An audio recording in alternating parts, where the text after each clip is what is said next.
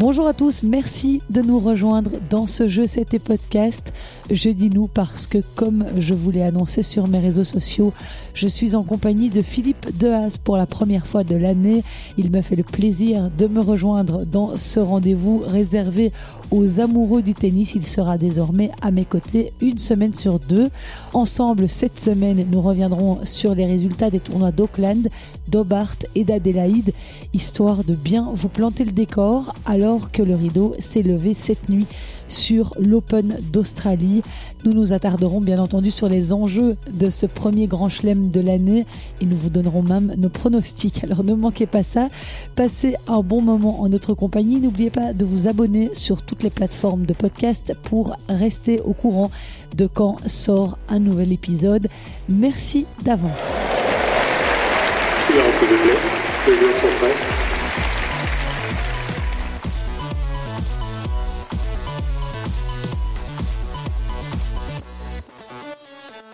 Eh bien voilà, nous y sommes. Je viens d'arriver chez Philippe pour ce premier enregistrement de Je C'était Podcast en binôme. Je vais dire ça comme ça. Je peux dire que tu es arrivé en retard ou pas? Oui, ah, tout le monde qui me connaissait que j'arrive souvent en retard. Bonjour Christelle, bonjour à tous. Mais cela dit, je te promets que je me soigne, hein. ça n'arrivera plus. Euh, je ne savais juste pas que le Brabant Wallon était encombré à ce point un lundi matin. Voilà, j'en ai fait l'expérience et au moins je le sais pour euh, dans 15 jours. En tout cas, merci à Phil de m'accueillir chez toi dans ton beau bureau. Ce qui m'inquiète, c'est que je t'ai déjà vu bailler deux fois. Il est 9h du matin, tu as regardé euh, la première nuit de l'Open d'Australie ou quoi? Tous les matchs pour toi, pour que tu puisses euh, vraiment ne pas me prendre à contre-pied pour la première. Je sais déjà que tu as pris des notes sur la conduite de l'émission, tu es un élève parfait en fait. Je, je suis au taquet là, je suis prêt. tu peux envoyer ta première question. Allez, c'est parti. Alors avant de se pencher sur cet Open d'Australie qui a débuté cette nuit, qui nous intéresse évidemment tous, on va d'abord un petit peu regarder, comme c'est la tradition dans ce podcast, les résultats des tournois préparatoires à l'Open d'Australie qui avait lieu cette semaine.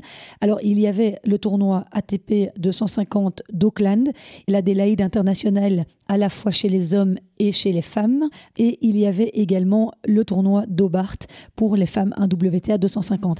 Et je te propose de commencer par le tournoi d'Auckland en Nouvelle-Zélande, tout simplement parce que c'est là que David Goffin était aligné. Et il a été sorti eh bien, par le vainqueur de ce tournoi d'Auckland, Richard Gasquet, qui a surpris tout le monde là en allant chercher ce titre, le 16e titre de sa carrière à 36 ans, près de 5 ans après le dernier titre qu'il avait gagné sur le circuit. Qui eût cru que le palmarès du français allait encore s'étoffer d'un trophée et en plus un titre qu'il a été cherché contre un fameux client en finale, Cameron Norrie, 12e joueur mondial. Alors pour la petite histoire, Cameron Norrie est britannique, mais il est né en Nouvelle-Zélande, donc il avait en plus le public néo-zélandais avec lui. Finalement, Richard Gasquet a donc d'autant plus de mérite de s'être imposé dans cette finale 4-6, 6-4, 6-4 au terme d'une vraiment d'une belle bataille. Mais cette victoire-là, comme ça en début d'année, on s'y attendait pas spécialement, à hein, Phil. Alors j'ai pas vu le match, mais j'ai vu les, ouais, les meilleurs moments du match. Bref, oui, moi je suis toujours euh, impressionné quand euh, on voit des joueurs. Tu, tu, as cité l'âge de Gasquet, il a 36 ans. Moi, Richard Gasquet, c'est très drôle parce que j'ai commencé en 2000 et lui, il a commencé en 2002 et je le vois encore se trimballer en 2002 avec son papa, un peu partout dans les tournois. Il sortait des juniors, il était numéro un mondial. Il a fait une carrière fantastique, Richard Gasquet. Hein. Oui, oui, tout à fait. Le, seul, le seul problème qu'il a, c'est qu'il est né euh, dans une génération avec les Djokovic, les Nadal, les Federer, etc. et qu'il n'a pas réussi à exprimer son, son énorme talent. Mais Richard Gasquet, il fait trois demi-finales en Grand Chelem, il a gagné 16 tournois. C'est un joueur absolument fantastique. Il a été numéro 7 mondial. Il était numéro 7 mondial. Euh, mais c'est un, c'est un gars qui est, je trouve, un peu sous-estimé ou sous-considéré parce qu'il n'a pas réussi à briller comme les quatre fantastiques l'ont fait. Et c'est bien dommage pour lui. D'ailleurs, j'avais lu au détour d'une interview qui disait ben, si on doit retenir de moi que j'avais le meilleur revers à une main, ben, au moins on se souviendra de moi pour cette raison-là je trouve que c'est un peu, un peu triste parce qu'il faut se souvenir de, Richard Gasquet comme un grand joueur de tennis. Et contre David, il a encore fait la différence, oui, d'une belle façon. Donc euh, c'est vraiment, euh, c'est vraiment incroyable, 36 ans, de jouer à ce niveau-là. Il n'y a aucune honte par rapport à David, mais moi je, je, je dis je, chapeau bas à Monsieur Gasquet. Quoi. Oui, et je regardais les highlights l'autre jour, ce revers à une main, alors je ne sais pas si c'est parce que l'ATP n'a sélectionné que les plus beaux points euh, du match, mais il arrivait à mettre des avions dans tous les sens, de tous les côtés du cours, avec une puissance, c'est quand même assez Mais impressionnant. Tu vois, par rapport à ça, je trouve que c'est le, quand même le point commun de tous les revers à une main. Quand tu as un revers à deux mains, tu as un revers à deux mains, tout le monde le fait plus ou moins de la même façon. Mais prends le revers de Wawrinka, prends le revers de Federer, prends le revers de Tim, prends le revers de Chapovalov, celui de Gasquet. Ouais. Ils sont tous différents et ils sont tous incroyables. Le revers à une main, c'est vraiment un coup qui est, qui est merveilleux. Qui est... Alors, il y a toujours un peu un débat il faut jouer à deux mains, il faut jouer à une main. Importe peu parce qu'on voit le, rendement des revers à une main, il est fantastique. C'est plus difficile pour des raisons un peu techniques, mais, mais c'est c'est tellement beaucoup plus beau qu'un revers à deux mains. Et pourquoi on apprend alors dans les écoles, généralement, toi qui es responsable d'une école de tennis, à frapper à deux mains euh, l'époque- initialement Enfin, Alors, initialement, parce que la raquette était lourde, inadaptée, et que euh, le faire à deux mains, c'était plus facile de tenir la raquette qui était lourde. Aujourd'hui, maintenant, avec le matériel adapté, il n'y a plus vraiment de raison de le faire à deux mains. Maintenant, le revers à une main, il demande quand même, euh, il est plus difficile parce qu'il demande plus de pas pour se placer, donc c'est- plus compliqué. Pour retourner à une main, c'est très difficile. Et aujourd'hui, c'est pour ça qu'on a la tendance était partie vers le deux mains. Parce que quand la balle arrive à 200, 210 km/h sur un revers à une main, c'est pas facile à retourner. Et le retour est le- un des coups le plus importants, voire le plus important après le service. Donc c'est la raison pour laquelle, en général, on a tendance à les mettre sur deux mains. Enfin, en tous les cas, dans les pays de l'Est, c'est c'est beaucoup le cas. En Europe, en Amérique du Sud, ça reste encore assez ouvert. quoi. Parce qu'en Europe et en Amérique du Sud, on joue sur terre. Ouais. Et que donc c'est un peu plus lent. Et donc on a un peu plus de temps pour retourner. Par rapport à Richard Gasquet, euh, je me souviens, je l'avais vu jouer à Hambourg en Coupe Davis et je trouvais qu'il était physiquement, tu as l'impression à un moment donné dans le match qu'il boite est à comme ça. Hein. qu'il est complètement Ouais, ouais, à ouais. l'agonie. À Anvers, pareil. même chose, oui. Je me disais, il va falloir une civière, il va, pas tenir. quoi. Non, il va pas tenir. C'est chaque fois la même impression. En regardant les highlights, je me suis fait encore cette réflexion-là. Mais je me, comme toi, je me la fais à chaque fois. Et pourtant, il tient. Et il a envie de continuer, il a Ouais, envie de ouais, jouer. ouais, euh, Oui, et puis alors, il, on le disait, il a 36 ans. hein. je veux dire, à 36 ans, c'est d'une violence incroyable ce sport. Normal aussi, hein, qui montre plus qu'un gamin. Enfin bon, David, ici en l'occurrence, c'est pas vraiment un gamin non plus, mais Non, c'est vrai. David montre plus d'aisance physique. Oui, et je trouve que David a fait un très bon match contre Richard Gasquet. Il gagne le premier 7-6-1. Ensuite, il perd les deux autres 1-6, 1-6. Mais le score, au vu du match que c'était, ne reflète pas du tout euh, le- le- la physionomie justement euh, du match parce qu'il y a eu des échanges, c'était très serré. Et euh, David a organisé une, un point presse avec les journalistes belges qui n'étaient pas en Australie dimanche matin à 9h. C'est bien ça pour toi. Oui, d'autant que j'étais en week-end de famille pour fêter Nouvel An. Et donc, euh, je dois dire que la nuit avait été particulièrement festive et courte. Je pense que tous les journalistes qui ont assisté à ce, à ce rendez-vous Zoom ont pu se rendre compte de ma détresse ce dimanche matin. Mais cela dit, il a dit des choses extrêmement intéressantes, David, lors de ce rendez-vous. Et notamment, il est revenu sur ce match face à Richard Gasquet. Il a expliqué euh, tout d'abord qu'en règle générale, la semaine avait été assez compliquée parce qu'il y avait eu beaucoup de pluie. Donc, c'était pas facile de s'entraîner. Il n'y avait pas de cours toujours disponibles.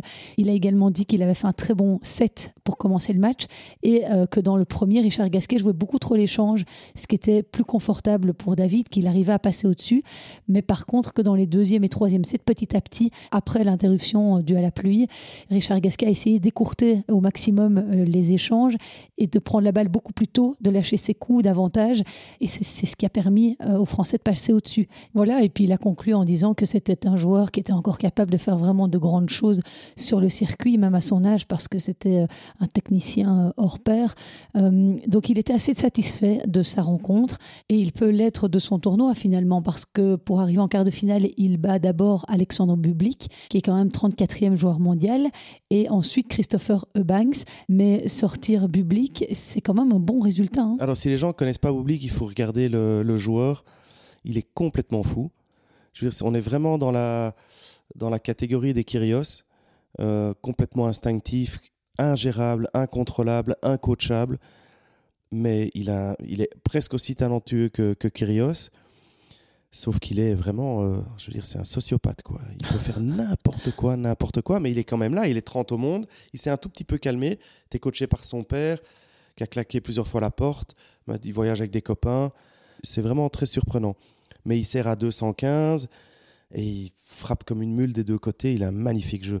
Donc, euh, c'est une belle victoire euh, contre un public qui peut, qui est complètement inconstant pendant toute l'année. Et David disait aussi lors de ce point presse qu'il jouait de mieux en mieux hein, depuis qu'il était arrivé en Australie fin décembre, que son niveau avait vraiment augmenté petit à petit, donc qu'il allait bien, qu'il avait pu faire tous les entraînements qu'il voulait, que physiquement il se sentait au top, bref, qu'il était prêt pour disputer son Open d'Australie. Moi, je me demandais quelque chose, et toi qui es coach, tu vas certainement pouvoir nous éclairer.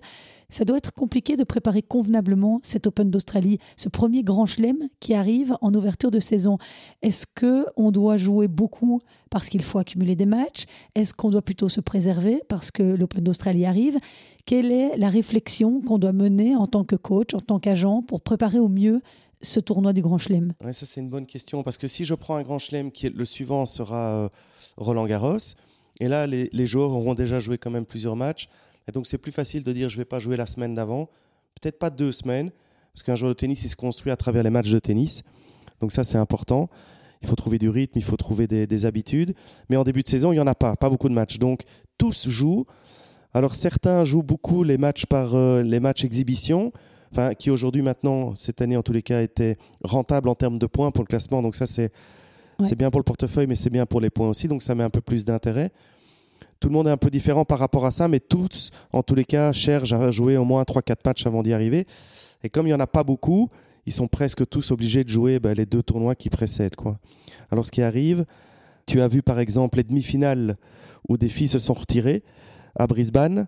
Il y en a eu plusieurs. il y a eu beaucoup de forfaits. Hein. Ben, là, tu te dis, euh, ce sont des forfaits parce que les filles en gardent un peu sous la pédale et qu'elles ne veulent, veulent, pas tout donner sur, sur ce tournoi-là. Donc voilà ce qui risque d'arriver. Mais si on se retrouve dans la situation où on peut choisir de ne pas jouer, alors sportivement c'est discutable hein, évidemment, pour les organisateurs du tournoi, pour les télés, les sponsors, c'est peut-être pas top, mais je suis sûr que euh, ces filles-là n'étaient pas spécialement blessées, mais qu'elles en gardent un peu, elles ont joué suffisamment de matchs, et puis elles, euh, voilà, elles gardent de l'énergie. quoi. Mais oui, et c'est exactement ce qui s'est passé à Adélaïde la semaine dernière. Ouais. Bencic et Kazatkina se sont toutes les deux retrouvées en finale sans avoir joué. Alors j'aurais pas aimé être les spectateurs qui euh, s'étaient procuré un billet bah pour aller voir des jolies demi-finales. Belinda Bencic, elle a profité du forfait de Kudermetova qui était blessée à la hanche gauche et Kazatkina du forfait de Paola Badoza qui était touchée à la cuisse droite. Donc ici, on est clairement dans ce cas de figure où les filles ne veulent pas prendre le moindre risque avant l'Open d'Australie.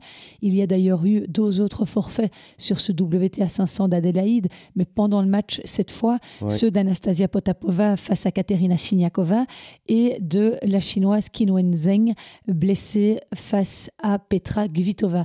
Et puis, euh, il n'y a pas que ça, il y a aussi pas mal de chamboulements juste avant le début du tournoi, parce qu'Ilga Swiatek était touchée à l'épaule en United Cup, donc elle préférait prendre un peu de repos. Et Jessica Pegula, qui avait joué cinq matchs en United Cup, puisque les États-Unis sont allés jusqu'au bout, estimait qu'elle avait suffisamment de matchs dans les jambes. Euh, tout ça, c'est pas simple pour l'organisation qui perd euh, cette tête d'affiche en dernière minute. Mais pour revenir à l'issue de ce tournoi d'Adélaïde, c'est donc Belinda Bencic qui s'est imposée en finale face à Daria Kazatkina. Une victoire sans appel, 6-2, hein. 6-0. J'ai l'impression qu'elle est vraiment dans une bonne phase. Belinda Bencic, depuis quelques mois, regarde, elle avait fait demi-finale à Tallinn début octobre. Elle avait également atteint l'écart au mois d'août au Canada. Dans ce tournoi-ci, elle s'offre quand même le scalp de Caroline Garcia en quart de finale, la française vainqueur du dernier Masters. Est-ce que tu peux un petit peu nous parler de cette Suissesse? Oui, ben, Belinda Bencic, elle est donc euh, suisse, mais, elle habite en Slovaquie, enfin les Slovaques aussi. Et moi, j'ai eu l'occasion de la croiser souvent parce que elle partage le même préparateur physique que Daria Kazatkina et puis par la suite Kaya Jouvan. Donc c'est Maros Molnar, c'est vraiment une, référence dans la préparation physique.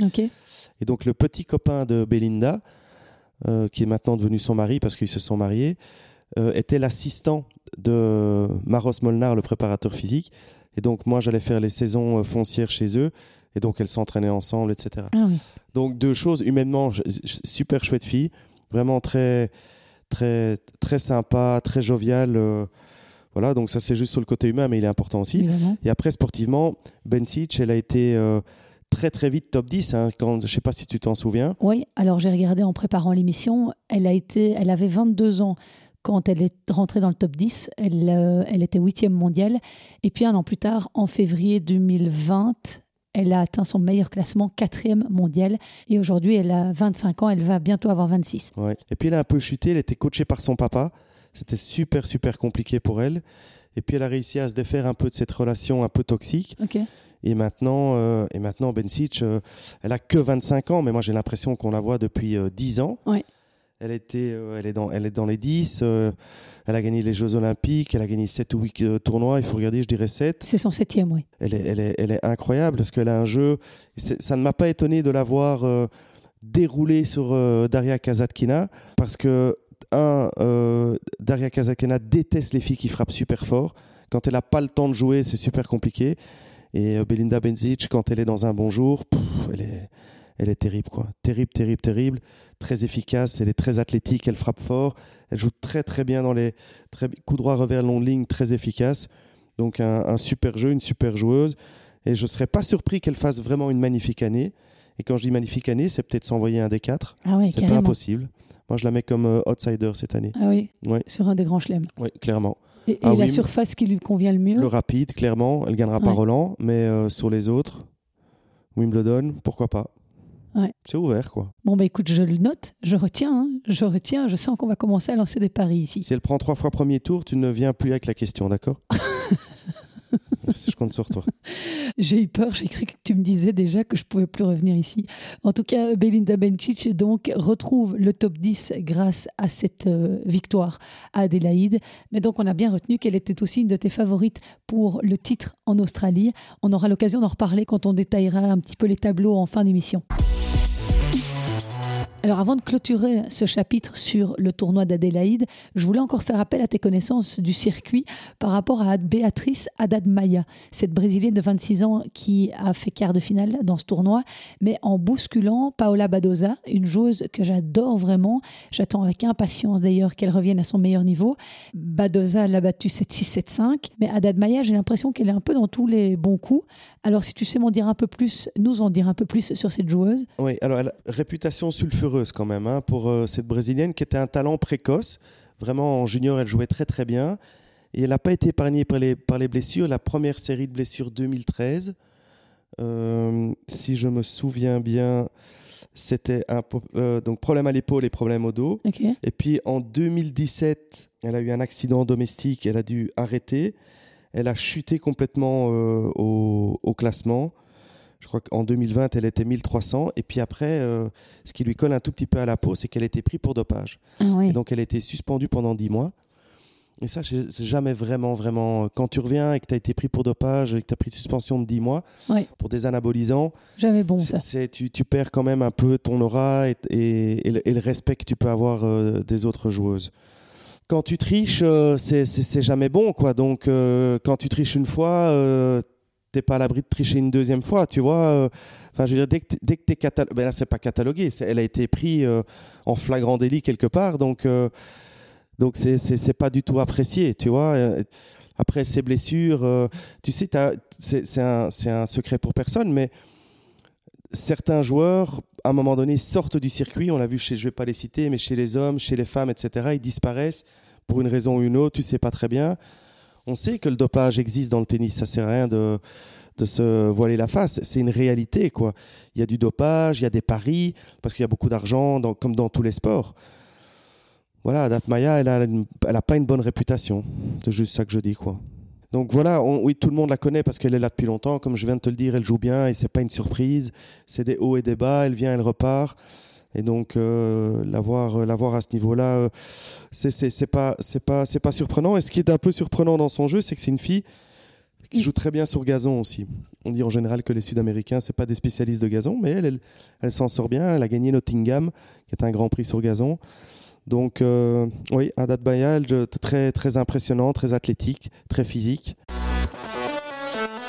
Et ceci nous amène au tournoi ATP d'Adélaïde, un ATP 250 qui a été remporté, lui, par Sun Woo Kwon, un joueur sud-coréen euh, que l'on va bientôt avoir l'occasion de voir jouer puisque c'est l'un des futurs adversaires de notre équipe belge de Coupe Davis. Ce sera le premier week-end de février. En finale, Sun Woo Kwon a livré un combat épique face au vétéran Roberto Bautista Agut. Un match incroyable de près de 3 heures qui s'est terminé au tie-break du troisième, 6-4, 3-6, 7-6, score final, alors qu'il était mené quand même 3-0 dans la troisième manche, hein, le Coréen. Donc la rage de vaincre, il l'a. On l'a vu tout au long du tournoi parce que déjà en demi-finale, je suis tombée dessus complètement par hasard, mais il avait dû batailler pour venir à bout de Jack Draper. C'était un très beau match. 7-6, 6-7, 6-3. Et au deuxième tour, il avait réussi à faire tomber la tête de série numéro 2 de ce tournoi d'Adélaïde, Pablo Carreño Busta, 15e joueur mondial hein, quand même. Donc un talent en plein essor, Sun Kwon. Il décroche à 25 ans son deuxième titre sur le circuit. Il devient aussi le premier Coréen à remporter plusieurs épreuves ATP et cette victoire lui permet surtout de progresser de 32 places puisqu'il atteint lundi le 52e rang mondial. C'est son nouveau record personnel. Alors oui, mais je connais pas du tout, jamais vraiment vu en vrai. Ananda Van Dondor, on en parlait un peu dans ton podcast précédent parce que effectivement, on va jouer la Corée du Sud et c'est leur premier joueur. Mais tu as oublié de dire quelque chose quand même qui est très amusant, c'est qu'il a perdu un match dans le tournoi quand même. Juste. Puisqu'il est lucky loser. Oh, je suis incorrigible. Euh, pour le même prix, euh, il perdait au dernier, jour de, dernier tour des qualifs. Donc ça, ça reste toujours un exploit. Il a 25 ans déjà aussi. Hein. C'est pas non plus euh, un, gamin qui arrive. Il n'est pas tout tout jeune. Et c'est rien d'anormal qu'à 24-25 ans, les, les, les potentiels se se réveille. Donc euh, à tenir à l'œil et oui effectivement j'espère pas un os pour notre équipe de Coupe Davis. Et il a battu euh, Bautista Agut en finale. Papy fait de la résistance aussi hein, du côté de Bautista Agut. Oui aussi 34 ans, hein, même génération hein, que les David, les Gasquet, etc. En fait c'est tous les mecs qui n'ont pas eu l'occasion vraiment de, ah, qui n'ont pas eu l'occasion de de, briller parce que les trois autres étaient là. Oui, ou les quatre même ont, ont, trusté. Oui, Bautista, il a, il a aussi 11, 11 grands prix à son actif. Oui, il a été 9e mondial aussi en fin 2019, en novembre 2019. Oui, oui, oui. Les gars, les gars sont là, ils s'accrochent et quand les tout meilleurs sont pas là, ils en profitent et ils sortent leur épingle du jeu. Il y en a un qui a fait une belle perf cette semaine à Adélaïde, c'est Tanasi Kokinakis. Il, était, euh, il est 110e mondial. Il a quand même sorti Andrei Roublev, numéro 6 mondial, euh, tête de série numéro 1 du tournoi. C'était une victoire 6-4, 3-6, 6-3. Donc j'avais envie d'épingler cette euh, perf-là. Et les qualifiés ont décidément le vent en poupe, puisqu'au tournoi WTA d'Obart, c'est comme à Adélaïde avec Sunu Kwon. C'est une joueuse issue des qualifs qui s'est imposée. Lauren Davis, 29 ans, 57e joueuse mondiale. Elle a battu en finale l'Italienne Elisabetta Cocciaretto, 7-6, 6-2, après avoir sauvé deux balles de 7 dans le premier. Lauren Davis, ça fait 6 ans qu'elle n'avait plus gagné un trophée. Et pour la petite histoire, en 2017, eh c'est Elise Mertens qui avait fait comme elle. Elle avait aussi remporté euh, ce tournoi en tant que joueuse qualifiée. Mais pour revenir à Lauren Davis, vainqueur donc au tournoi de Hobart, Phil, je me tourne vers toi puisque tu es ma Bible. Dis-nous en plus sur cette joueuse. Moi, je la connais assez bien, Lauren Davis, parce qu'elle est sur le circuit depuis de nombreuses années quand même. Américaine, pas très grande physiquement, très très très talentueuse. Vraiment. Euh, tu vois, quand je dis talentueuse, alors on sait que le talent, c'est plein de choses, mais quand tu la vois jouer, tu vois que ça part facilement. Vraiment un très très beau jeu. Physiquement, elle est petite, donc euh, elle, bouge, elle est très tonique, elle, bouge pas mal, mais mentalement, toujours super compliqué. Je l'ai vu vendanger une quantité de matchs industriels, vraiment euh, presque en permanence. Et là, probablement qu'elle était de meilleure humeur. Et, donc, tennistiquement, c'est pas une surprise de l'avoir gagné euh, le tournoi, Lorraine Davis, parce que tout le monde sait qu'elle joue vraiment très très bien. Elle n'est pas connue parce qu'elle manque de constance et qu'elle n'est pas du tout régulière.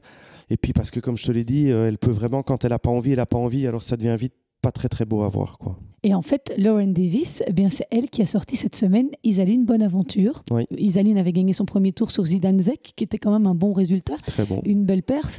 Euh, mais après, elle, elle s'est inclinée contre cette Lauren Davis qui gagne le tournoi. Donc finalement, euh, quelque part, c'est encourageant pour Isaline de savoir qu'on perd contre la, contre la vainqueur du tournoi. Oui, surtout qu'elle avait fait une demi la semaine d'avant, Isaline. Donc elle a fait une, pour l'instant une belle campagne australienne. Elle commence bien l'année. Elle avait une centaine de points à défendre euh, en début d'année. Là, elle se met à l'abri. on a souvent parlé d'Isaline. Christelle, on connaît euh, son potentiel et, ses qualités. Donc, euh, moi, ce que là où qui me réjouit, c'est qu'elle elle se rassure en faisant des résultats dans des tournois qui sont importants. Ce qu'il faut maintenant espérer, c'est qu'elle garde cette constance. Quoi. J'étais assez étonnée de, de, son interview euh, après sa demi-finale à Auckland où elle me disait que sa préparation foncière avait été... Euh, pas loin du désastre. Pas loin. Pour la petite anecdote, moi j'étais là sur le dernier entraînement avec Clara Valasolar. Je pense que c'est le dernier set qu'elle a, qu'elle a fait avant de partir. Je crois que Clara gagne le 7. Rappelle-nous un peu qui est Clara. Donc Clara Vlasolar, c'est euh, une fille euh, qui a énormément de mérite. Elle s'entraîne à Bruxelles. Donc en fait, elle, elle étudie l'ostéopathie et parallèlement à ça, elle vit une carrière de joueuse de tennis professionnelle. Et elle le fait très très bien. Elle est 572 à la WTA aujourd'hui. Et donc elle est suivie essentiellement par son papa, qui fait beaucoup d'efforts aussi, Michel Vlasolar. Mais c'est une de nos meilleures joueuses de l'AFT aussi. Et donc face à Isaline, le dernier entraînement, c'était face à Clara et, Clara gagne le, 7. Donc c'était un très bon entraînement et c'était une belle performance de Clara. Mais en théorie, quand tu es 80 ou 90, tu pas censé, tu vois, ne, ne pas gagner tes sets d'entraînement contre des filles qui sont quand même moins bien classées. Donc je, la trouvais un peu en manque d'énergie. Maintenant, Hugo, son coach, m'avait dit qu'elle avait été malade aussi, etc. Donc elle n'était pas à son mieux. Mais effectivement, dans l'attitude. Et alors, euh, pour la petite anecdote, donc quand ça s'est terminé, moi, je lui ai envoyé un message et je termine mon message en rigolant en disant enfin, je prends quand même un peu de crédit euh, suite à cette demi parce que je te rappelle quand même que le dernier entraînement, on l'a fait ensemble. Donc, c'est quand même un peu grâce à moi, t'as admis. Enfin, je le dis en forme de boutade. Et puis, elle rigole, elle m'envoie. Euh, j'ai jamais fait une période foncière aussi pourrie que celle-là. Mais oui, c'est ce qu'elle disait, hein, parce qu'elle est, elle est, très cash, hein, Isaline. elle est très, très cash. Donc, c'était très drôle. Et, mais voilà, comme quoi, euh, ça va dans les deux sens. Hein. Tu peux faire une super période, partir, euh, booster. Ben, je vais prendre le cas de, de, de Milan, tu vois. Euh, elle a très, très bien travaillé. On a fait des super séances d'entraînement. Et malheureusement, elle a perdu deux fois, deux fois au premier tour, quoi. Donc, T'as jamais aucune garantie de rien. Hein? non, c'est clair. Ça vaut bien la peine de se fatiguer tout l'hiver.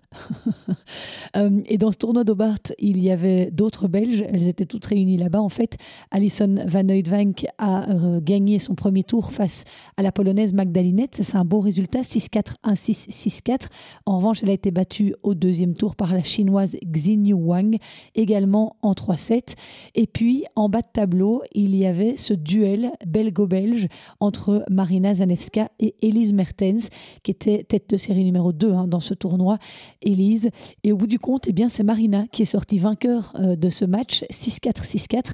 Alors, j'ai vu sur les réseaux sociaux qu'Elise disait qu'elle était un petit peu blessée, euh, qu'elle n'était pas en tout cas à 100% sur ce match, qu'elle espérait être mieux pour l'Open d'Australie, mais ça reste quand même un très bon résultat pour Marina. Bah oui, parce que l'épaule, ça peut t'handicaper sur le service, mais après, sur le coup de le revers et le reste, je sais pas.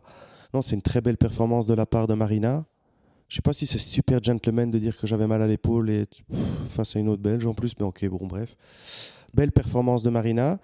Oui, et euh, Elise a perdu, avait perdu aussi la, euh, la, semaine d'avant en United Cup. Oui. Euh, donc un début d'année un peu peut-être un peu compliqué. Elle a terminé super tard la saison aussi. Oui, parce qu'elle a disputé le Masters du double. Ouais. La Fed Cup, elle a peut-être pas vraiment récupéré elle arrive peut-être un peu fatiguée, je ne sais pas. C'est depuis que tu ne travailles plus avec elle. Moi, je vois pas d'autre explication. ben, là, c'est le début de la saison aussi. Hein. On sait qu'elle joue bien euh, quand même sur toutes les surfaces, Elise. Et puis là, on, en est, on est parti pour 11 mois, donc il va arriver plein de choses. J'espère surtout qu'elle sera au top pour l'Australian Open. Voilà, mais enfin, plus que la défaite d'Elise, moi, je retiens la victoire de Marina. Pour moi, c'est ça qui est important dans, ce, dans cette rencontre-là. Marina n'a pas beaucoup de victoires contre des filles de, du top 20, du top 30, du top 40. C'est ça pour moi qui est à, retenir, à souligner d'un gros trait fluo cette magnifique performance de Marina et j'espère vraiment, j'espère vraiment qu'elle va qu'elle va continuer en Australie. Je regarde son tableau. Ouais, elle joue Kudermetova, ça va être quand même vachement compliqué. Difficile tirage. Hein. Ouais. Mais bon, il faut toujours y croire. Mais avant qu'on parle de l'Open d'Australie, si tu veux bien, Philippe, on va euh, juste rester un instant à Hobart pour épingler la performance de Kirsten Flipkens. Elle nous a encore une fois décroché un titre en double, comme elle avait terminé l'année, avec la même partenaire, Laura Sigmund. Elle est incroyable. Hein. Ouais, ben, elle a toujours super bien joué en double. Oui, mais maintenant, elle s'y consacre exclusivement. Voilà, parce que physiquement, elle peut plus, euh, elle est plus capable de jouer en simple. Mais elle a les qualités premières de, Kirsten, c'est son sens tactique. Hein. Elle a un sens du jeu incroyable. Et donc, elle a vraiment, en double, elle joue extrêmement bien. Elle te fait toujours le bon petit coup au bon moment. Elle retourne bien. Elle sert pas très très bien, mais pas très grave. Elle volait bien. Et Sigmund, elle est, elle est terrible aussi, sa partenaire de double. Pour la petite histoire aussi, l'année, donc l'année passée, Elise Mertens jouait le double avec Kudermetova. Oui. D'ailleurs, je ne sais même pas avec qui Elise Mertens va jouer cette année en double faudrait regarder. Euh, Elise est inscrite avec l'Australienne Storm Hunter. Et elle joue contre Veronika Kodermetova et Ludmila Samsonova. Tiens, ça c'est amusant. Ouais. Et euh, on discutait des partenaires potentiels. Et moi, j'avais cité euh, Sigmund, parce que Sigmund, elle a une énergie. Elle est, euh, elle est terrible comme joueuse de double. Il faut vraiment, si les gens ont l'occasion de regarder un peu du double, regarder un peu l'attitude de Sigmund en double, c'est incroyable. Et c'est une super combinaison entre une Kirsten qui est un tout petit peu plus calme, mais qui a une très très bonne science du jeu, qui, qui lit bien le jeu, et sa partenaire qui est une boule de feu c'est vraiment une bonne combinaison. En tout cas, euh, une chose est sûre, c'est qu'elle n'était pas très souriante au moment de gagner. Euh, elle était un peu en colère, Sigmund. Alors tu vois la balle de match et plutôt que de, de, laisser éclater sa joie, euh, tu la vois encore dans la colère. Donc voilà, il y avait une petite story sympa de, Kirsten sur ses réseaux sociaux hier soir qui m'a bien fait rire. Kirsten qui a toujours beaucoup d'humour hein, d'ailleurs. Si vous avez l'occasion de la suivre sur Instagram, elle est, elle est drôle. C'est une fille que tu connais qui a beaucoup d'humour, non? Écoute, je pourrais te montrer une photo des premier, première rencontre avec, euh, avec Kirsten, elle avait, c'était en championnat d'Europe moins de 14 ans pour la Fédé. Premier, donc moi j'étais capitaine de l'équipe et on était à la, c'était la Summer Cup et dans l'équipe il y avait Kirsten. Donc euh, moi je la suis depuis qu'elle a 14 ans. Oui, on s'entend très très bien. J'ai beaucoup de contacts avec bon, elle. Dis-lui qu'elle réponde à mes messages alors. D'office. ça fait deux ans qu'elle me met des vues, comme dirait ma fille. C'est bah vrai Tu vas voir, ça va changer ça. si tu le dis. Bon, je dis ça, je dis rien, mais il y a un Open d'Australie qui a commencé cette nuit. Alors, il nous reste un peu de temps pour se pencher sur les tableaux et euh, je te propose de mettre une petite pièce sur les joueurs, les joueuses qu'on pense qui pourraient l'emporter. Ok. Mais avant de jouer au jeu des pronostics, on va parler un peu des Belges. Ce n'est pas un tirage facile pour les femmes. Hein. C'est plutôt euh, terriblement difficile. et c'est une catastrophe cette année. Ouais, pour les, les femmes. Alors, à part à part Elise Mertens qui joue Muguruza, parce que Muguruza elle met plus un pied devant l'autre. Euh, donc honnêtement, Mertens devrait s'en sortir. Mais donc Vanenwein, c'est fini déjà, parce qu'elle a perdu cette nuit, cette nuit contre, euh, contre Vitova. Tu as le score là? C'était quoi? 7-6, 6-2. Oui, j'avais dit que je me leverais, mais j'ai pas tenu très longtemps. je récupérais de mon week-end difficile. Euh, Bonaventure va jouer Alexandrova. Ah, ça, c'est fort aussi. Hein. Elle est 20, Alexandrova, russe, elle sert très bien. Elle peut aussi se laisser un peu emporter par les émotions. Alexandrova, c'est là où je me dis, elle, peut avoir des, vraiment des, gros moments de moins bien, pas très très constante, mais c'est fort. Euh, si, elle, si Alexandrova commence bien le match, ça peut se compliquer pour, euh, pour Bonaventure. Mais si Isaline arrive à la retourner, un peu la briquer, parce que son service, c'est vraiment le baromètre de son jeu. C'est rare chez les filles, mais chez, chez cette russe-là, c'est le cas. Donc euh, il y a de la place, bien sûr, mais, mais c'est sûr que la mission est compliquée. Elle est encore plus compliquée pour Marina Zanevska qui joue Kudermetova. Ça, c'est très fort. Hein. Neuvième joueuse mondiale. C'est compliqué pour tout le monde. Et chez les hommes, eh bien, Zizou, qui s'est extirpé brillamment des qualifs pour la première fois de sa carrière, il va participer au tableau final de l'Open d'Australie et il jouera Laszlo Djere, joueur tchèque très talentueux, 70e mondial. Et quand je regarde l'historique de leur face-à-face, eh bien, ils ont déjà joué une fois l'un contre l'autre. C'était en 2021 à Gstaad en Suisse. Mais bon, c'était sur terre battue, donc c'était une toute autre histoire, mais c'était Laszlo Djere qui l'avait emporté en 3-7. Et puis en ce qui concerne David Goffin... Qui a eu, de la chance dans son tirage. Hein. Oui, tout à fait, puisqu'il hérite du français Laurent Locoli, 175e joueur mondial. Et j'en profite pour faire une petite parenthèse parce que euh, durant ce point presse de dimanche, quelqu'un a demandé à David s'il connaissait Laurent Locoli. Il a répondu ceci c'est un joueur qui est assez dynamique, tonique, il a un très bon physique, il va rechercher beaucoup de balles, il est difficile à dépasser, puissant, il a des bonnes premières au service et c'est un joueur assez solide du fond du cours. Donc il va falloir essayer de le faire rater, de jouer en cadence pour qu'il explose. Il fait aussi souvent du show, il aime bien être dans l'émotion, aller chercher le public. Ce sera à moi à le canaliser au maximum. Voilà pour la réaction de David suite à son tirage du premier tour à l'Open d'Australie. Est-ce que ce n'est pas ça son premier vrai match piège euh, Philippe, avant de regarder plus loin dans le tableau, parce qu'on sait que David peut parfois être vulnérable quand il est largement favori, euh, tandis que hum, quand il a des gros matchs, euh, c'est à ce moment-là qu'il est vraiment le meilleur et qu'il est capable de nous sortir des gros résultats. Oui, mais ce qui, ce qui joue en sa faveur quand même, c'est qu'il joue en 3-7, et donc en 3-7 pour sortir David, ces gars-là, ils, peuvent être... Ils, ils, pourraient vite se faire surprendre parce que 2-7, c'est... Tu vois, tu te fais breaker une fois, puis tu es un peu tendu. Ok, mais, mais il faut voilà, donc je me dis que sur, sur un match en 5-7, David a quand même vraiment beaucoup plus de chances de se laisser du temps, de contrôler un peu des moments de moins bien, tu vois. Enfin, c'est ce que j'aurais envie de penser. Oui, et euh, David, après, il pourrait, il pourrait jouer contre Zverev euh, qui lui bah, revient. On sait, Ouais, euh, c'est un gros point d'interrogation. hein. grand point d'interrogation. Il n'a pas euh, réussi à jouer beaucoup cette, cette fin de saison, ce début de saison. On ne sait pas du tout dans quel état de forme il est. Non. Donc il y a un vrai coup à jouer, j'ai envie de dire, pour David. Il peut euh, franchir quelques tours. Oui, alors il faut définir un vrai coup à jouer. Est-ce que c'est, tu vois? Ouais. Gagner quelques tours, oui, bien sûr, mais... euh, Bah, moi, je pense qu'il peut aller en quart. Ah oui, Oui. Ce que j'aime bien, c'est que tu as l'air extrêmement convaincu. donc ça c'est ta première pièce? Si tu veux, mais j'ai pas parlé du titre. hein. Non, je pense que comme à Wimbledon, comme il joue là pour l'instant, il peut aller en quart de finale. Mais il a, il a toujours bien joué, non? Oui, oui, oui. Bon, ok. Va falloir que je revienne avec d'autres arguments. Alors, il, il peut... très- Je, ça fait dix ans que je sais jamais très bien. Je- bien sûr, je sais qu'il peut aller loin, mais je sais aussi qu'il peut, il peut se faire surprendre, quoi. Parce que ça, c'est la carrière de David, c'est ça, tu vois. Oui. Combien de fois on s'est retrouvé dans la situation où le tableau est ouvert et puis finalement, euh, et finalement malheureusement, ça ne passe pas, tu vois. C'est difficile avec David de dire, euh, oh oui, ok, on a la garantie de le voir en deuxième semaine. Oui, tu as raison. Je suis en train de regarder en quelle partie de tableau il est. Alors, il est dans la partie du bas de tableau avec Casper Ruud et Novak Djokovic. Il faudra voir. En tout cas, c'est son 12e Open d'Australie et les meilleurs résultats qu'il a fait, c'était en 2017, quart de finale. Il perd contre Grigor Dimitrov. En 2016, il est allé en huitième perdu contre Roger Federer. Et puis, euh, ces deux dernières années, il a perdu au premier tour. L'année passée contre Dan Evans et l'année d'avant contre Alexei Popirine, l'Australien, qui est d'ailleurs le nouveau poulain de Xavier Malice. Il a posté une petite vidéo sur les réseaux sociaux sur son, sa séance d'entraînement hier. Donc ça, c'était pour les Belges. Alors maintenant, si on regarde le tableau masculin d'abord, à part Novak Djokovic, je vois pas très bien sur qui je poserai une pièce. Moi non plus, on est d'accord. Si on regarde son tableau, il joue Carbales Baena, l'Espagnol, au premier tour.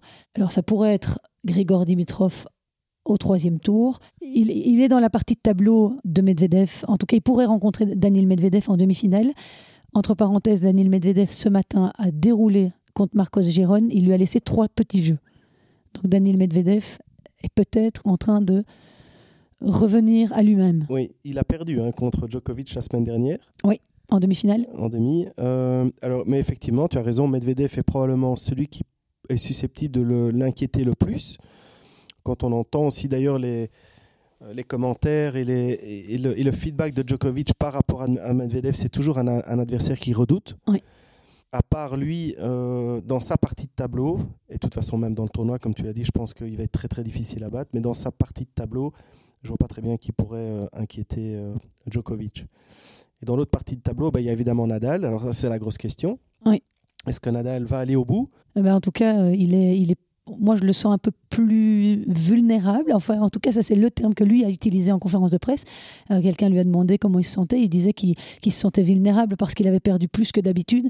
Et donc, euh, c'est vrai qu'il a commencé la saison par deux défaites consécutives en United Cup. D'abord contre Cameron Norrie, ensuite contre Alex de Minor. Il n'a remporté qu'une seule de ses sept dernières rencontres sur le circuit. C'était son dernier match de poule au Masters de Turin au mois de novembre. L'an dernier, quand il a gagné l'Open d'Australie, il n'avait pas joué depuis six mois. Il a aussi commencé par deux défaites sa saison, puisqu'à Abu Dhabi, il avait perdu deux matchs. Mais il avait gagné le tournoi ATP 250 de Melbourne juste avant. Donc là, on est dans d'autres. Oui, une autre configuration. Alors, c'est bien de, de refaire un peu le bilan parce que la fin de l'année était compliquée aussi. Et donc, ça fait quand même beaucoup de choses qui s'accumulent, en plus des blessures. Alors, il est vulnérable parce qu'il est blessé ou diminué physiquement. Je ne sais pas s'il est blessé, mais euh, donc euh, il devient, il, n'arrive pas en Australie en tant que, grand favori. Là, il a gagné son premier tour en 4-7. Alors, on a regardé le tableau. Bon, on se dit, il n'y en a quand même pas beaucoup qui peuvent euh, venir le chatouiller. Quoique, hein, on ne sait jamais, mais en tous les cas, je ne pense pas que Nadal, dans la condition actuelle, euh, sera capable de battre euh, un bon Djokovic. Ouais, ça, ce serait Si éventuellement. d'aventure, finale. il se retrouve en T'imagines finale. si on pouvait vivre ça Oui. Djoko, Nadal en finale. Ouais, il y aura quand même quelques, quelques, quelques gars à, à battre avant. hein. Il y, a, il y a Ruud euh, qui est là, il y a Medvedev, euh, il y a Tsitsipas qui est là quand même. Ouais, Ruud, il est dans la partie de tableau de Ouais. Djoko. hein. ouais, Donc ce serait une potentielle demi-finale, Djoko, Ruud. ouais. Je pense pas que Djokovic ait déjà perdu contre lui, mais Non, non, jamais, effectivement. J'avais vérifié et Djokovic mène 4-0 dans leur confrontation. non, dans la partie de Djokovic, voilà. Après, euh, ce sera peut-être la place. euh, le, le fait que Nadal arrive un peu diminué, ben, ce sera peut-être euh, une bonne occasion pour, hein, pour quelqu'un d'autre. Donc tu penses qu'il y a lieu de s'inquiéter pour Rafa? Alors, s'inquiéter pour Rafa, je ne ferai jamais, puisque pour moi, tous les objectifs possibles et inimaginables ont été atteints. Donc, m'inquiéter, je ne ferai pas. Après, est-ce qu'il va pouvoir aller au bout? Ça, on verra bien. Mais, mais effectivement, il est, je le trouve dans, dans son discours aussi, parce que c'est toujours ce qui a marqué toute sa carrière, c'est cette confiance, cette humilité. Hein, il a toujours dit je peux perdre contre tout le monde, mais tu sentais que quand il disait ça, il fallait que l'autre il soit vraiment surhumain pour pouvoir lui marcher dessus. Et là, je- je- j'ai l'impression qu'il réalise que, euh, que ça va être de plus en plus difficile pour lui. Ouais. Et les résultats le montrent aussi. Il perd un 7 cette nuit encore, tu Oui. vois. euh, contre Il Draper y a moins d'aisance quand même. Hein. Parce que finalement, Nadal, depuis Wimbledon, il, a, euh, il peine un peu. Quoi. Depuis, c'est, depuis cette blessure aux abdos à Wimbledon, puis il y a eu cette défaite à l'US Open contre Frances Tiafoe. Oui. Donc euh, c'est vrai qu'il arrive moins bien.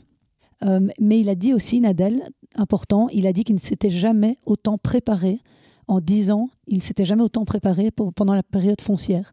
Donc je pense qu'il a énormément travaillé. Oui. S'il sort de blessure, ce qui a été le cas, hein, euh, il commence sa période foncière, elle, elle, elle, elle se programme différemment que s'il avait terminé la saison normalement. S'il avait pris, je ne sais pas, euh, de, deux semaines de congé, puis tu recommences à, à- à t'entraîner et, et tu- et- et finalement tu continues dans un système que tu connais bien. S'il a dû gérer des blessures, ce qui était le cas à la fin d'année, ben, la période foncière était probablement différente parce que euh, il a fallu se renforcer, probablement, faire énormément de prévention, faire très attention sur la, sur la partie physique, et donc il a dû probablement faire plus d'heures. Ok. Donc, il faut mettre, il faut mettre des, des- des pincettes derrière. Je ne me suis jamais autant préparé. Oui, Oui. peut-être qu'il a passé plus que de temps que d'habitude, mais c'est parce qu'il en avait le plus besoin aussi. D'accord. C'est pas pour ça qu'il va arriver euh, en meilleures conditions, quoi. Oui. Enfin, c'est ma, traduction. Ah oui, hein. non, mais de toute façon, tout ce que tu dis euh, est toujours... je ne peux qu'acquiescer. Euh, mais euh, par rapport à Djoko, je ne sais pas si tu as vu les nouvelles, mais il a reporté deux séances d'entraînement dimanche et lundi à cause de cette blessure qui l'ennuie depuis deux, trois semaines à l'ischio de la jambe gauche.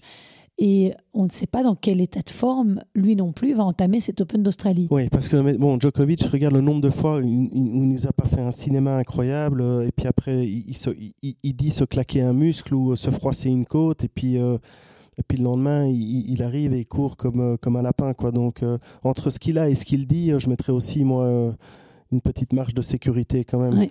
Parce que je pense qu'il bluffe énormément, Djokovic, dans, dans, dans, dans ses Ouais, feedbacks. et en parlant de je- vérité. j'ai été assez étonnée de l'accueil incroyable qu'il a reçu en Australie. En tout cas, ils ne sont pas rancuniers parce que quand on voit l'année passée, il avait quand même été la cible de pas mal de critiques. Et là, euh, bon, il a, il a accueilli comme un héros euh, et ils ont même organisé une night session euh, avec un tournoi exhibition, un match exhibition Kyrgios euh, Novak. Donc euh, voilà, il, il, déroule vraiment le tapis rouge comme, comme s'il voulait se racheter, comme ça, les organisateurs de l'Open d'Australie. Enfin, c'est ma traduction. Alors, chez les dames maintenant, eh bien, il y a une autre grande favorite qui sort du lot. C'est évidemment Iga Swiatek. Elle a également souffert de quelques pépins physiques en début de saison. Et puis là, elle vient de passer le premier tour contre l'Allemande Jules Niemeyer. Mais dans la douleur, enfin, elle a, elle a mis 2 heures, 6-4, 7-5. Je veux dire, c'est pas un premier tour pour une numéro 1 mondial comme on l'a vu avec le Big Three où c'est 6-1, 6-0, 6-0. Ou... Ici, il y a vraiment eu bataille. Elle avait déjà été menée en huitième de finale d'un set et d'un break par Niemeyer, c'était lors du dernier US Open, donc cette Allemande lui a déjà posé problème. Mais finalement, est-ce que c'est pas mieux de commencer son tournoi du Grand Chelem en ayant un peu de difficulté, histoire de vraiment bien se mettre dedans? Alors, Je ne sais pas si c'est mieux, mais c'est pas surprenant parce que la pression qu'il y a sur les, les têtes de série, et en l'occurrence, elle, elle arrive comme numéro un mondial et comme grande favorite, et donc il y a une pression additionnelle sur, sur elle que les autres n'ont pas. Et, je pense que bah, alors derrière les attentes qui sont énormes de, de, de, de savoir qu'elle peut le faire, en plus la pression du public, de la presse, etc. Quand on lit un peu les, interviews, on lui disent ben, c'est pour toi, quoi. Je vois pas très bien qui peut. Parce que quand on voit sa feuille de résultats depuis presque deux ans maintenant, elle est, elle est incroyable. Donc je pense que c'est toujours un peu plus difficile pour eux, et en l'occurrence pour elle, de commencer le tournoi de façon un peu plus sereine. Elle gagne quand même en 2-7. Oui, c'était pas exactement comme elle voulait, mais, euh, mais c'est plutôt quand même un bon match dans l'ensemble pour, euh, pour.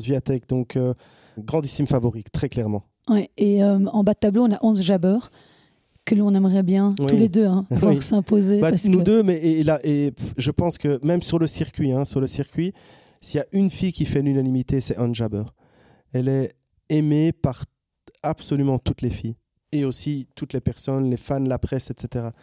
C'est la, gentillesse et l'humilité euh, incarnée, Anne Jabber à ton sens, qu'est-ce qui pourrait l'empêcher de soulever le trophée dans deux semaines? Elle arrive avec un caillou dans la chaussure quand même. Alors, c'est un avantage d'avoir joué déjà deux finales de Grand Chelem, mais elle les a perdues toutes les deux. Et donc, si d'aventure, elle devait se retrouver dans la, encore dans la même situation, voilà, il y a ce côté-là qui, va, qui, qui risque de, de, jouer aussi. Mais il y a On Jabber, mais voilà, on sait que chez les filles, c'est plus ouvert quand même il y a cinq ou six filles qui peuvent se trouver à la place de Onjaber. Hein. Donc, euh, oui, c'est sûr, c'est très ouvert. On en parlait. Il y a Belinda Bencic qui, euh, qui, peut faire un bon tournoi. Il y a Ribakina qui a gagné Wimbledon, euh, qui peut faire un bon tournoi. Pegula, l'américaine, qui vient de gagner encore la semaine dernière aussi, euh, qui termine aussi l'année euh, magnifiquement bien. il y a Caroline Garcia. Caroline Garcia qui a terminé l'année de façon fantastique. et puis là, je l'ai vu jouer en United Cup. Elle est, elle est impressionnante. Hein. Vraiment solide.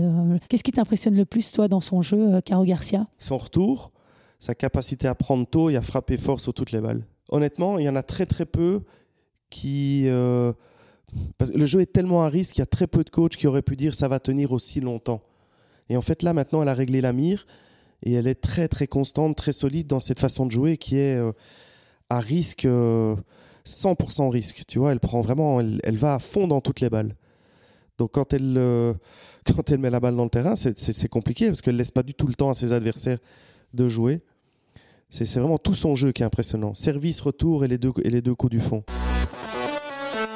Oui, et alors on aura un, match du deuxième tour. Sortez les pop-corn. On aura Emma Raducanu, Coco Gauff, puisqu'elles se sont toutes les deux imposées cette nuit. Raducanu contre Korpach. 6-3-6-2 et Coco Gauff qui a battu Siniakova 6-1 6-4 et Coco Gauff qui vient de gagner ici la semaine dernière aussi oui. ça c'était la huitième la sixième que je voulais mettre dans la liste aussi oui. attention oui, ça c'est clair que Coco Gauff, elle pourrait faire mal. Mais en tout cas, euh, ça va être très ouvert. Toi, généralement, tu regardes un petit peu tes, tu regardes un petit peu l'Open d'Australie comme ça, euh, la nuit, tu ça t'arrive de te lever euh, pour euh, regarder les matchs? Très rarement. Je, le fais quand ça me concerne. mais sinon, non. En première semaine, me lever à 2-3 heures du mat pour regarder un match de tennis en Australie, je ne le fais pas, non. Désolé. Non, mais, je suis prêt à. Moi, je suis... Pour le podcast, évidemment, je le ferai hein, maintenant. Donc... Euh. non, mais en tout cas, euh, je, je, voilà, je voulais jauger à quel point euh, mon fanatisme était élevé ou pas. Mais voilà, je, je vois que tu as encore une longueur de retard. C'est sûr. avant de te quitter, juste un petit mot par rapport à Gretsch. Donne-nous un petit peu des nouvelles. malheureusement, elle a perdu au premier tour des qualifs à l'Open d'Australie. J'ai regardé ce match. Elle a deux balles de match et puis elle s'effondre. T'as regardé Parle-nous-en un petit peu. Alors oui, ça, celui-là, je l'ai regardé, euh, évidemment. Le match est super serré. Elle a deux balles de match. Après, on a une discussion. Elle est offensive tout le temps. Et sur les, il y en a une où elle peut pas faire grand-chose. Et sur la deuxième balle de match, elle décide d'attendre. Et, ça, c'est toujours le ça. Toute la discussion a tourné autour de ça. Ce sont des moments importants. Est-ce que tu décides de prendre tes responsabilités ou tu laisses l'adversaire le faire? Mais euh, nonobstant cette discussion. Le troisième, elle ne sait pas qu'elle s'effondre, hein, mais euh, l'autre ne rate plus une balle, ce qui n'avait pas été le cas dans les deux sets précédents. Donc, euh, et Théo Van de Wey, qui est avec elle, m'a confirmé ça aussi, parce que quand on regarde de temps en temps, tu te dis... Euh, mais, je trouvais que l'attitude restait bonne, elle s'encourageait, même elle est menée 4-0, elle serre le point, elle, revient à 4-2. Donc l'autre a vraiment été meilleur. Oui, c'est dommage, euh, mais c'est le début de la saison aussi. Elle revient de six mois sans compétition. Hein, donc euh, la semaine d'avant, elle a eu un match. C'est un peu peu. Donc je suis pas inquiet. La saison va être longue. Elle, elle est un peu tracassée parce qu'elle voit que son classement descend et c'est normal. Elle reste pour le double, mais la période est longue. Depuis la fin de son simple jusqu'à son premier double ici, c'est plusieurs jours sans jouer. C'est dur moralement parce que tu vois toutes les filles qui jouent, qui s'entraînent et certaines qui gagnent. Donc c'est une ambiance qui est un peu, un peu compliquée, mais rien d'anormal et il faut, il faut continuer à travailler. C'est ce que je lui disais, hein. je l'ai eu ce matin au téléphone. Il faut, faire, euh, il faut travailler sur les choses qui vont te rendre meilleur et il faut gommer les choses qui ne t'aident pas à avancer. Dès que tu rentres, ça va être les tournois en Europe. Elle va jouer chaque, semaine, l'énergie va changer. C'est exactement ce que je lui ai dit. Donc moi, je suis pas inquiet. Et après, honnêtement, et c'est ce que je disais aussi, que tu sois 240, 290, 305 ou 207, il y a zéro différence. quoi. Il faut que tu sois 50, 40 ou 30 et l'objectif c'est d'aller au-dessus. Après, tu vas jouer des 60 ou un 40. C'est le même niveau, tu vois, c'est pas très grave. quoi. Et donc, c'est quoi son programme après l'Open d'Australie en double? Et puis après, elle revient, elle va jouer des 60 en Angleterre. Il y a toute une série de, sur le circuit euh, secondaire, sur le circuit ITF en Angleterre et en France. Et donc tu pourras un petit peu l'accompagner aussi? Oui, ouais, ouais, j'irai au mois de février. Ouais, ouais, là, il faut, il faut retourner euh, les mains dans le cambouis et il faut y aller. quoi. Ok. Ce sera un peu moins agréable, un peu moins glorieux, mais il faut passer par là pour sortir de. Voilà, et pouvoir jouer les gros tournois, il faut aller gagner les points dans les plus petits. Hein. Ouais. Et c'est pas plus facile. Hein. Pour terminer cette émission, Philippe, j'ai l'habitude de donner quelques nouvelles en bref. Et il y avait deux résultats à épingler cette semaine, et notamment ce titre de Yanina Wickmayer en Estonie. Ça fait quatre ans qu'elle n'avait plus gagné un titre, Yanina, que tu connais puisque tu l'as coachée euh, dans son jeune temps. Je l'ai suivi quelques mois, effectivement. En 2008, quand je travaillais à l'Académie de Justine Hénin, euh, on a fait quelques semaines ensemble. J'étais parti en Australie avec elle. Elle était toute jeune alors Elle était toute jeune et elle, elle était qualif dans les trois, donc c'était c'était pas Brisbane, c'était Adelaide, je ne sais plus maintenant, Sydney et, et l'Open d'Australie. Elle avait pris trois premiers tours, donc c'était ah, super. Magnifique. Oui, vraiment très bon résultat. et donc je la connais un peu. Oui, alors Yanina Wickmayer, c'est ce qui est fantastique, c'est qu'elle est maman maintenant depuis, euh, euh deux ans. Deux ans, deux ans et demi. Donc, euh, elle a retrouvé son corps d'athlète super rapidement et elle a retrouvé son jeu. Moi, je l'ai vu ben, quand j'étais avec Rit Minen là en France euh, en fin d'année. Euh, je trouvais qu'elle avait vraiment un très très bon niveau de jeu. Vraiment. Alors, elle a un schéma de jeu, c'est un profil, hein. donc c'est très très agressif, très offensif. Mais, mais c'était vraiment, c'était pas mal du tout. Et donc, ça ne m'a pas vraiment étonné de l'avoir gagné ici. Elle a gagné un 40 000. Hein, donc, c'est, on est dans le circuit parallèle c'est pas un très très gros tournoi, mais enfin, il faut le gagner. Et peut-être que ça va, ça va lancer sa saison. Tatiana Maria aussi euh, deux, deux, enfants, trois enfants, et elle, est, elle est de retour au meilleur niveau maintenant, donc euh, euh, elle peut en prendre de la graine. Yanina Wickmayer, c'était chouette de la revoir gagner en tout cas. par qui elle est suivie, Yanina, tu sais, Phil? Je, je, pense qu'elle a un peu de consultance de Michel Boulle. Ah oui. Euh, mais sur les tournois, je ne... il y a Jérôme, son mari, qui l'accompagne tout le temps avec euh, leur petite fille. Je ne pense pas qu'elle ait un coach à temps plein. Ok.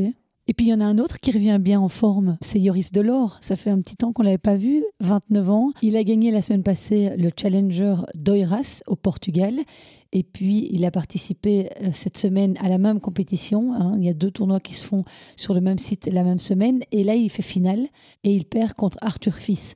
Yoris Delors qui est 219e à la TP aujourd'hui. Oui, c'est une surprise ça, parce que moi, honnêtement, Christelle, je pensais qu'il jouait plus au tennis. Je sais qu'il était miné par les, blessures, etc. Il est 219, oui, donc il est presque à son meilleur classement. 174, son meilleur classement. Oui, il y a quelques années déjà. Donc, euh, bah oui, c'est vraiment une belle performance, euh, mais c'est aussi une surprise, honnêtement, parce que euh, quelle abnégation, quoi, à 29 ans, de, de continuer comme ça à jouer et de et d'aller sur le circuit, c'est top. Il faut lui espérer le meilleur hein, pour 2023. On verra. Alors, il a, Yoris Delors, un jeu incroyable, hein, un jeu très puissant. Il a un physique de nageur, il sert à 200. Euh, euh, vraiment, c'était un gros espoir de tennis Vlaanderen pendant des années.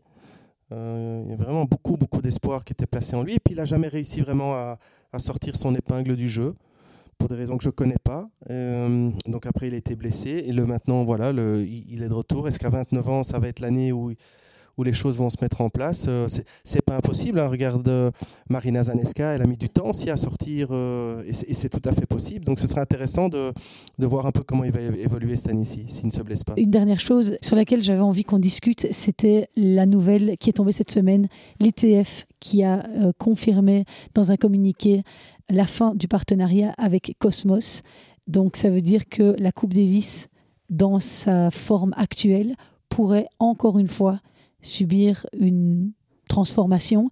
C'est peut-être la meilleure nouvelle de la semaine parce que ça veut dire qu'on pourrait revenir à un format qui soit proche de ce qu'on a connu euh, avant. Ben, ou même la meilleure nouvelle de l'année, même si on n'est que le 16 janvier. Parce que le, le format actuel de la Coupe Davis, c'est un désastre, tout le monde le dit. Ok, il y a les tours euh, préliminaires dans les pays, mais après, il y a ce tour final où tout le monde se retrouve au même endroit.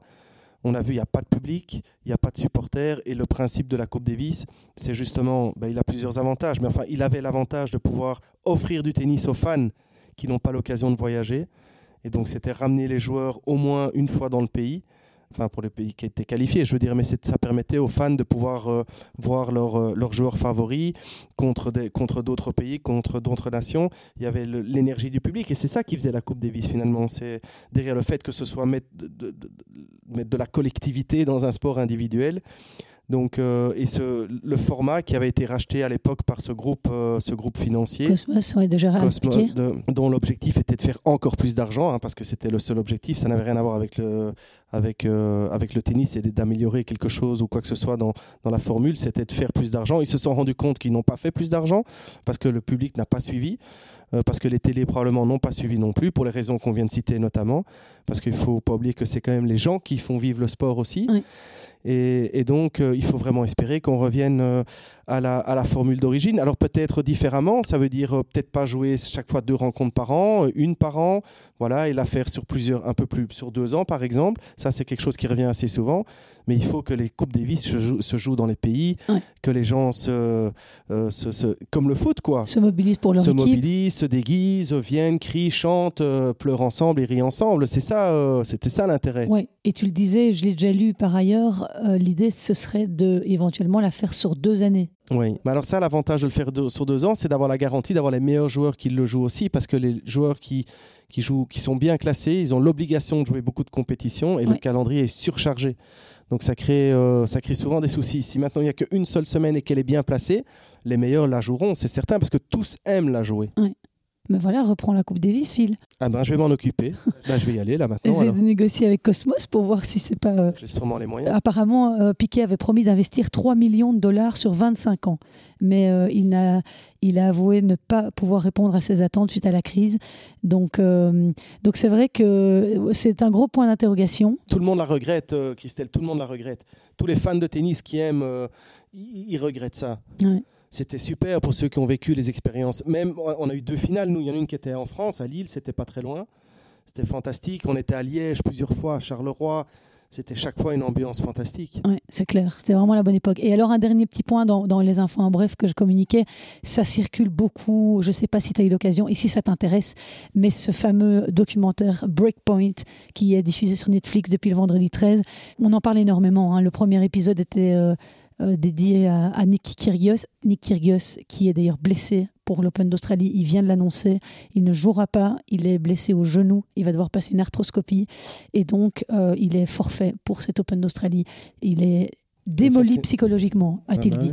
Oui, j'imagine, oui. Mm. parce que jouer chez lui, c'est toujours très important pour lui. Bah oui, c'est tout ce qu'il attend toute l'année. Mais alors après, il se blesse, je ne sais pas pourquoi il se blesse, mais s'il y en a un qui, chez qui c'est pas surprenant de le voir, euh, de, de, le voir blessé, c'est bien Kyrgios parce qu'on sait à quel point il ne fait rien en termes de préparation, d'entraînement. C'est, on le sait, il est terriblement ingérable euh, et, très peu travailleur aussi. Donc voilà, premier tournoi de l'année, il se blesse. Ouais, c'est, la faute n'a pas de chance pour les gens. Pour lui, c'est très triste. Mais est-ce que c'est surprenant? J'en ai pas la moindre idée. D'autant qu'il avait, euh, il avait gagné en double l'année passée avec son copain à Kokinakis. Et donc, euh, en tout cas, il s'est dit détruit psychologiquement de ne pas pouvoir disputer cette. Euh, il remettra, très Cette Australian Open. Voilà. et donc, pour revenir à ma question, Breakpoint. alors, moi, j'ai pas encore eu l'occasion de voir, mais est-ce que c'est quelque chose qui t'intéresse? Est-ce que tu vas être le premier à... Enfin, non, visiblement pas. Non, mais je vais le regarder aussi je vais le regarder et c'est super intéressant. Et, je trouve que l'ATP a pas une longueur ni dix longueurs, mais 100 longueurs d'avance sur la WTA en termes de, euh, de, de, de, marketing, d'image. De, enfin, l'ATP, par exemple, c'est eux qui ont créé euh, le on en parlait tout à l'heure, la next gen, là, donc les tournois pour mettre en avant, ben, un peu pour tester les règles, mais aussi pour mettre en avant cette, euh, la, nouvelle génération. Voilà, ici maintenant ce reportage qui est là. Tout ce qui est fait pour vendre le produit est bien. Euh, et l'ATP se porte quand même vraiment bien parce qu'ils ont des, des, joueurs qui sont très charismatiques et les gens aiment regarder le tennis masculin. Mais en plus de ça, le tennis féminin n'est pas du tout valorisé, pas du tout mis en avant et pas du tout euh, promu promu. Mhm. Donc ça, c'est- top. C'est top parce que je suis sûr qu'il y a plein de petits garçons qui vont regarder ça et qui vont se dire Waouh, le tennis, ça a l'air incroyable. Moi, j'ai envie de jouer au tennis. Ouais. J'en suis absolument formel. Donc c'est vraiment, c'est top. Bien sûr que c'est une belle idée. Après, c'est aussi s'immiscer dans la vie privée ou en tout cas dans les lieux que les gens ne voient pas Ça aussi, à la hein, c'est télévision, fantastique. euh, avec les limites que ça a, évidemment. Oui. Ça, ça doit quand même demander, euh, logistiquement, ça doit quand même demander un certain. euh, les accords avec les tournois et tout, ça doit pas être évident quand on sait à quel point c'est Bien strict. sûr. Déjà rien que pour avoir Mais une on interview. parlait quoi. du on, du on-court coaching l'autre jour, si Ouais. tu te souviens. Ouais. Est-ce que les gens aimaient bien? C'est c'est ce que tu me disais, et à juste titre, c'est ce qu'on entend, c'est de pouvoir rentrer un peu dans cette intimité. Ouais. Qu'est-ce qu'ils se disent, qu'est-ce qui se passe, comment ça fonctionne? Rien que sur le terrain, déjà, ça avait du succès. Mais là, on va dans, le, dans les vestiaires, on va dans les. Enfin, je sais pas si on va dans les vestiaires, mais Ouais. en les cas, on va dans les, dans, dans les, Les dans les, coulisses. dans les couloirs, dans l'épicentre euh, de la compétition où personne n'a accès. Et ça, en tant que fan de tennis, c'est euh, vraiment un beau Ouais, cadeau. Tout hein. à fait. Et c'est comme euh, la chaîne YouTube de Jules Marie, ce joueur euh, qui est du circuit, qui euh, trimballe sa caméra un peu partout avec lui quand il est sur les tournois. Et ça, c'est super euh, sympa de voir aussi comment ça se passe, euh, Oui. l'envers du décor. euh, c'est toujours intéressant. Donc, écoute, on va regarder Breakpoint et puis on, on pourra en, en rediscuter. En tout cas, Philippe, je, je te remercie beaucoup pour ton analyse sur. Sur, euh, il y avait, c'était, dense, hein, il y avait beaucoup de choses à évoquer. On se retrouvera à la fin euh, de l'Open d'Australie pour euh, analyser tout ça une fois que, une fois que on connaîtra qui a levé la coupe. Ouais. Mais donc on retient que moi je dis Novak Djokovic chez les hommes et sur, je vais pas me mouiller, je vais pas dire Iga Swiatek, ce serait pas drôle. hein. Allez, je vais dire Caroline Garcia. D'accord. C'est peut-être un peu Non, c'est osé, bien. mais on verra. Non, c'est bien. Et toi, tu dis qui? Chez les filles, il faut pas en dire cinq. Tu peux en dire que une. Donc je, je vais faire Djokovic chez les garçons malheureusement. Ouais. Euh, et chez les filles, bah, je vais dire Iga quand même. Iga aussi, ouais. Tu Ouais. te mouilles pas là.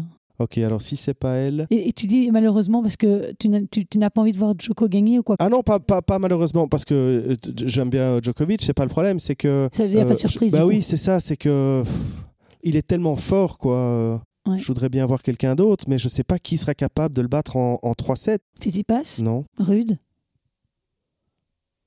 Medvedev, Oui. comme Oui, tu oui, disais. Peut-être. Ouais. faudrait qu'il fasse un match monstrueux et que lui fasse un match un peu moins bon, mais c'est pas impossible. hein. Ouais. Et donc, euh, Donc tout ça pour dire, voilà, et chez les filles, euh, c'est vraiment difficile. Si je dois mettre une pièce, euh, je vais la mettre... euh, pff, allez, je vais dire Bencic, tiens, j'ai envie de dire Bencic. Belinda. Ouais, comme ça, c'est vraiment une belle pièce en argent. Ok. Ok Eh ben, écoute, on retient. Et puis, euh, je te fixe rendez-vous pour le débrief de cet Australian Open le 30 janvier. Oui. Je te remercie beaucoup, Phil. Et puis, euh, bonne quinzaine à toi. Merci Christelle. On se revoit très vite. Hein.